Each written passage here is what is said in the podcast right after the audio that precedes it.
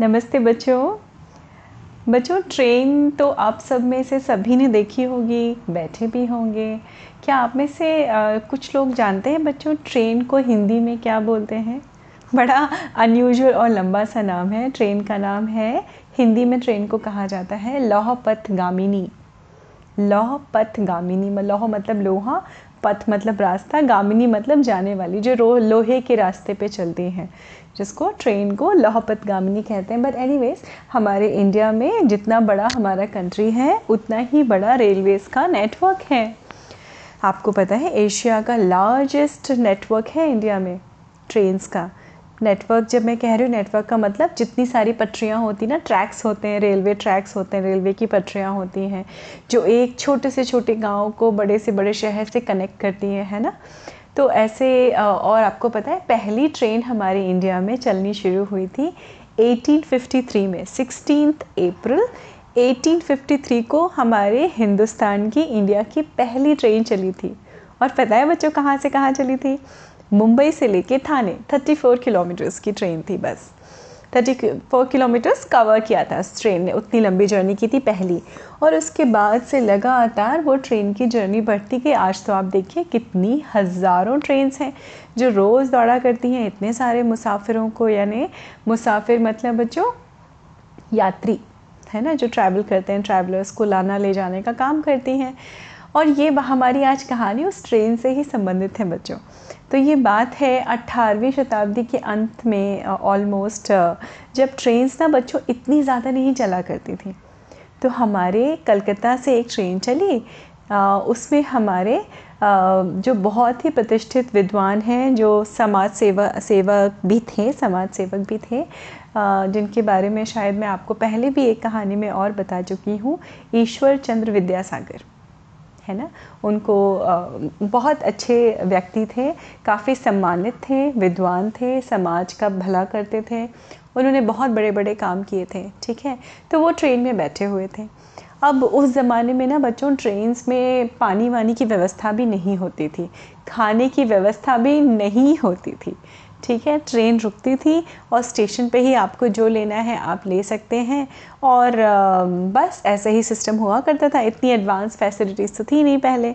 तो ईश्वर चंद्र विद्यासागर कलकत्ता से कहीं जा रहे थे और एक छोटे से स्टेशन पे वो ट्रेन रुकी तो उन्होंने बोला, उनकी बॉटल जो थी, पहले बॉटल लेके चलते थे लोग अपने साथ में बॉटल या सुराही या घड़ा, ऐसा कुछ छोटी सी एक मटकी टाइप की।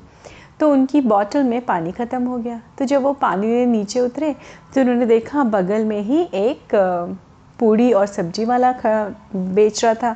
तो उनको बड़ी अच्छी महक आई। उन्होंने कहा चलो मैं थोड़ी पूड़ी सब्ज़ी भी खा लेता हूँ। तो उन्होंने कहा ट्रेन ना छूट जाए। तो उन्होंने पूड़ी सब्ज़ी वाले से कहा ईश्वर चंद्र विद्यासागर जी ने कि आ, इसको फटाफट हमारे लिए एक दोना बाँध दो एक प्लेट या एक दोना जिसको कहते हैं। उसने कहा, ठीक है साहब, दो मिनट का टाइम दीजिए, मैं बाँध रहा हूँ। तब तक उनकी नज़र पड़ी, आसपास देख रहे थे तो उनकी नज़र पड़ी, उस बुक स्टॉल एक बुक स्टॉल था थोड़ा सा आगे जाके। अब ईश्वरचंद जी को पढ़ने का बड़ा शौक़ था, बहुत पढ़ाई की थी उन्होंने। वो एक बुक पढ़ने लगे और बुक पढ़ने में वो इतने तल्लीन हो गए, इतने मशगूल हो गए मतलब इतने ज़्यादा खो गए एनग्रॉस हो गए उस बुक को पढ़ने में कि उनको पता ही नहीं चला कब उनकी ट्रेन वहाँ से चली गई।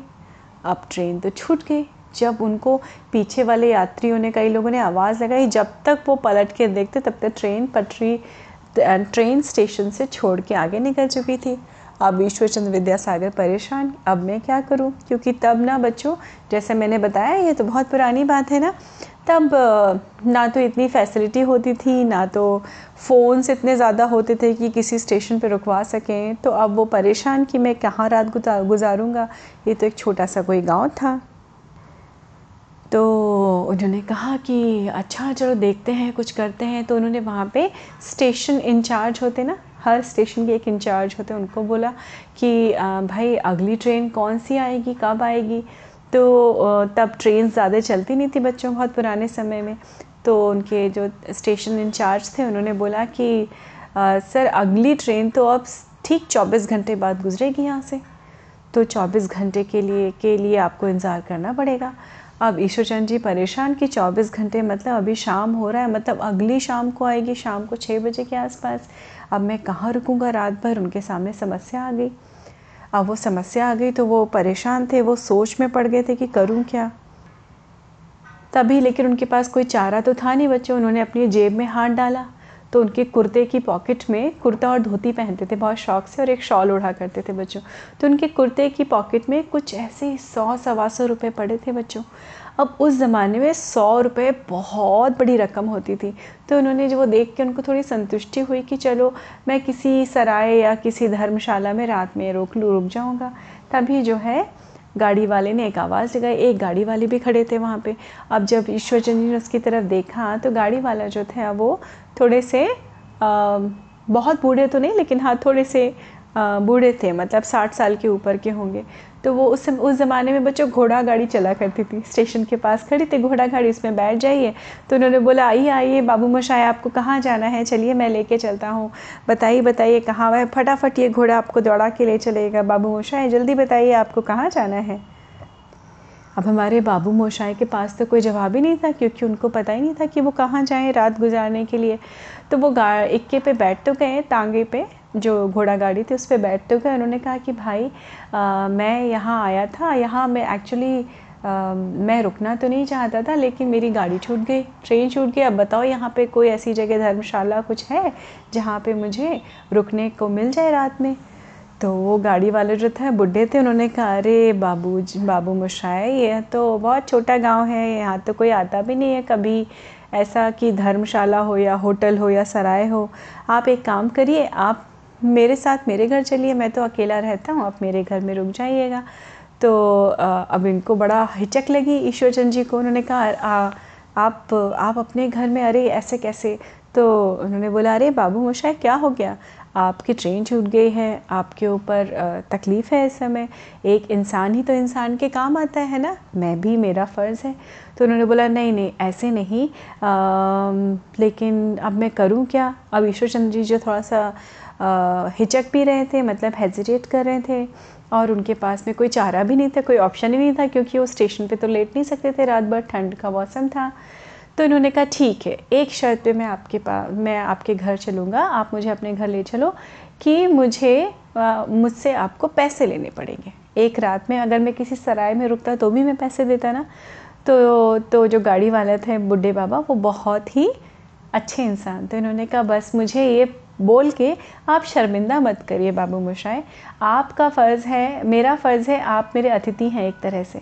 आप मेरे घर चलिए, आप रहिए रात में, मैं आपसे पैसे नहीं लूँगा। ये मेरे अतिथि धर्म के ख़िलाफ़ है। आप मेरे अतिथि हैं, आप मेरे साथ चलिए। हाँ गाड़ी से आप जो यहाँ तक आए हैं, गाड़ी का किराया मैं आपसे ले लूँगा।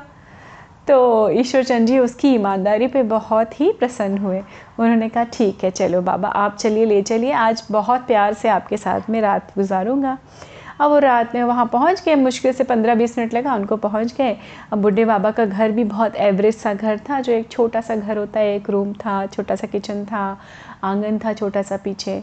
तो वहाँ पे वो बैठे तो वो बातचीत करने लगे ईश्वर चंद जी कि, तुम क्या करते हो? आप बाबा कहाँ करते हो? आपके बच्चे कहाँ हैं? तो बूढ़े बाबा बताने लगे कि ईश्वर चंद जी, मेरे, मेरा एक बेटा था, एक बेटी थी।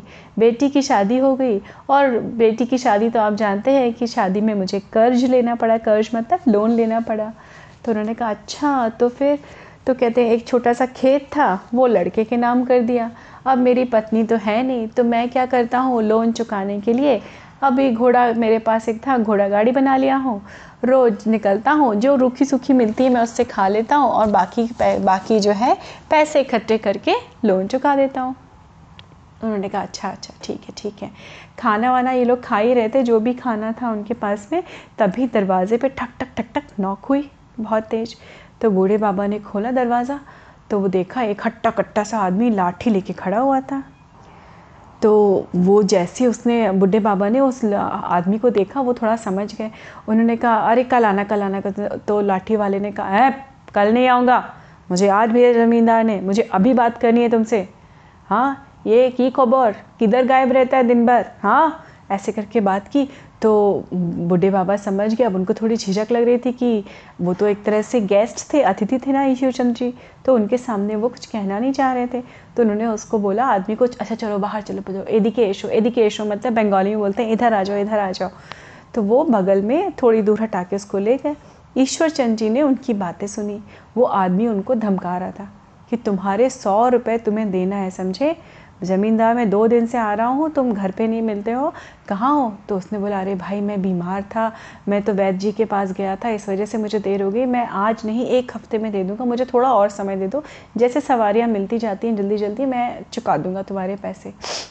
तो वो जो है, वो धमका के, और धमकी दे के कि, सोच लो, अगर तुमने पैसे नहीं दिए ना ए दिखे अम्मी तुम्हारे की करबो अम्मी जाने ना।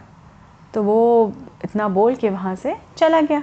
धमकी दे के और ईश्वर चंद जी जो है चुपचाप अपने स्थान पे बैठे, बैठ गए आके इससे पहले कि वो बूढ़े बाबा अंदर आते। और ईश्वर चंद जी ने पूछा, क्या हुआ? तो उन्होंने बोला, अरे नहीं नहीं, ऐसे ही कोई है, ऐसे ही कुछ पता पूछने आए थे तो मैंने उनको बाहर जाके पता बता दिया। ईश्वर चंद जी मुस्कुराए, कुछ बात नहीं, रात में वहाँ सो गए आराम से, सुबह उठे और उन्होंने खाना नाश्ता वाश्ता किया उनके घर में और वहाँ से उनसे विदा ले ली। उन्होंने कहा कि, चलिए, मैं आपको छोड़ देता हूँ बूढ़े बाबा ने कहा। तो ईश्वरचंद जी ने कहा, नहीं नहीं, आप मुझे मत छोड़िए। मैं इसी बहाने कुछ घूम लूँगा, गाँव सुबह का समय है। आप प्लीज़ रुकिए। और वो वहाँ से चले गए। लेकिन जाने से पहले, पता है बच्चों ईश्वर चंद जी ने क्या किया? एक लिफाफे में अपनी पॉकेट से सौ रुपये निकाले, एक लिफाफे में किए और उन बूढ़े बाबा जहाँ सोते थे, उनके तकिए के नीचे रख दिया। और वहाँ से वो चले गए। फिर उनकी ट्रेन मिल गई, वो वहाँ से अपने, जहाँ उनको जाना था, वहाँ से वो चले गए। तो ये बच्चों ईश्वर चंद जी की महानता की एक और ये नई कहानी बता, ये नया नई मिसाल है बच्चों, कि उन्होंने क्या किया, चूँकि वो जो बूढ़े बाबा थे, वो घोड़ा गाड़ी वाले, वो बहुत ही, क्या थे बच्चों? बहुत स्वाभिमानी थे। स्वाभिमानी मतलब जिनको अपनी बहुत सेल्फ रिस्पेक्ट थी उनके अंदर कि वो किसी से भी ज़्यादा पैसे या किसी से भी किसी से भी बेकार में पैसे नहीं लेते थे या फिर किसी और तरीके से पैसा नहीं कमाते थे। वो बड़े ईमानदार थे सेल्फ रिस्पेक्ट थी उनके अंदर और क्या थे? स्वाभिमानी भी थे वो बहुत। तो इसलिए कि उनके स्वाभिमान को ठेस ना पहुँचे, उनको बुरा ना लगे, इसलिए उन्होंने क्या किया? चुपचाप से उनकी मदद की। उनको बताया भी नहीं और चुपचाप मदद की।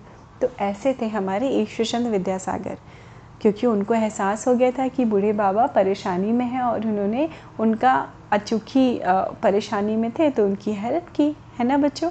तो ऐसे ही चुपचाप हेल्प करनी चाहिए।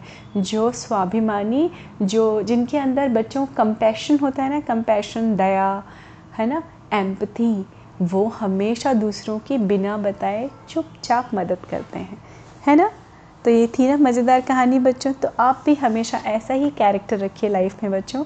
बिना बताए ज़रूरतमंदों की अपने हिसाब से जितना हो सके उतनी मदद करिए। दुआएँ आपको बहुत ऊपर तक लेके जाएँगी। है ना बच्चों? तो ऐसे ही मेरी कहानी सुनते रहिए, स्वस्थ रहिए, मस्त रहिए। मैं फिर मिलती हूँ आपसे अगली कहानी में। नमस्ते बच्चों।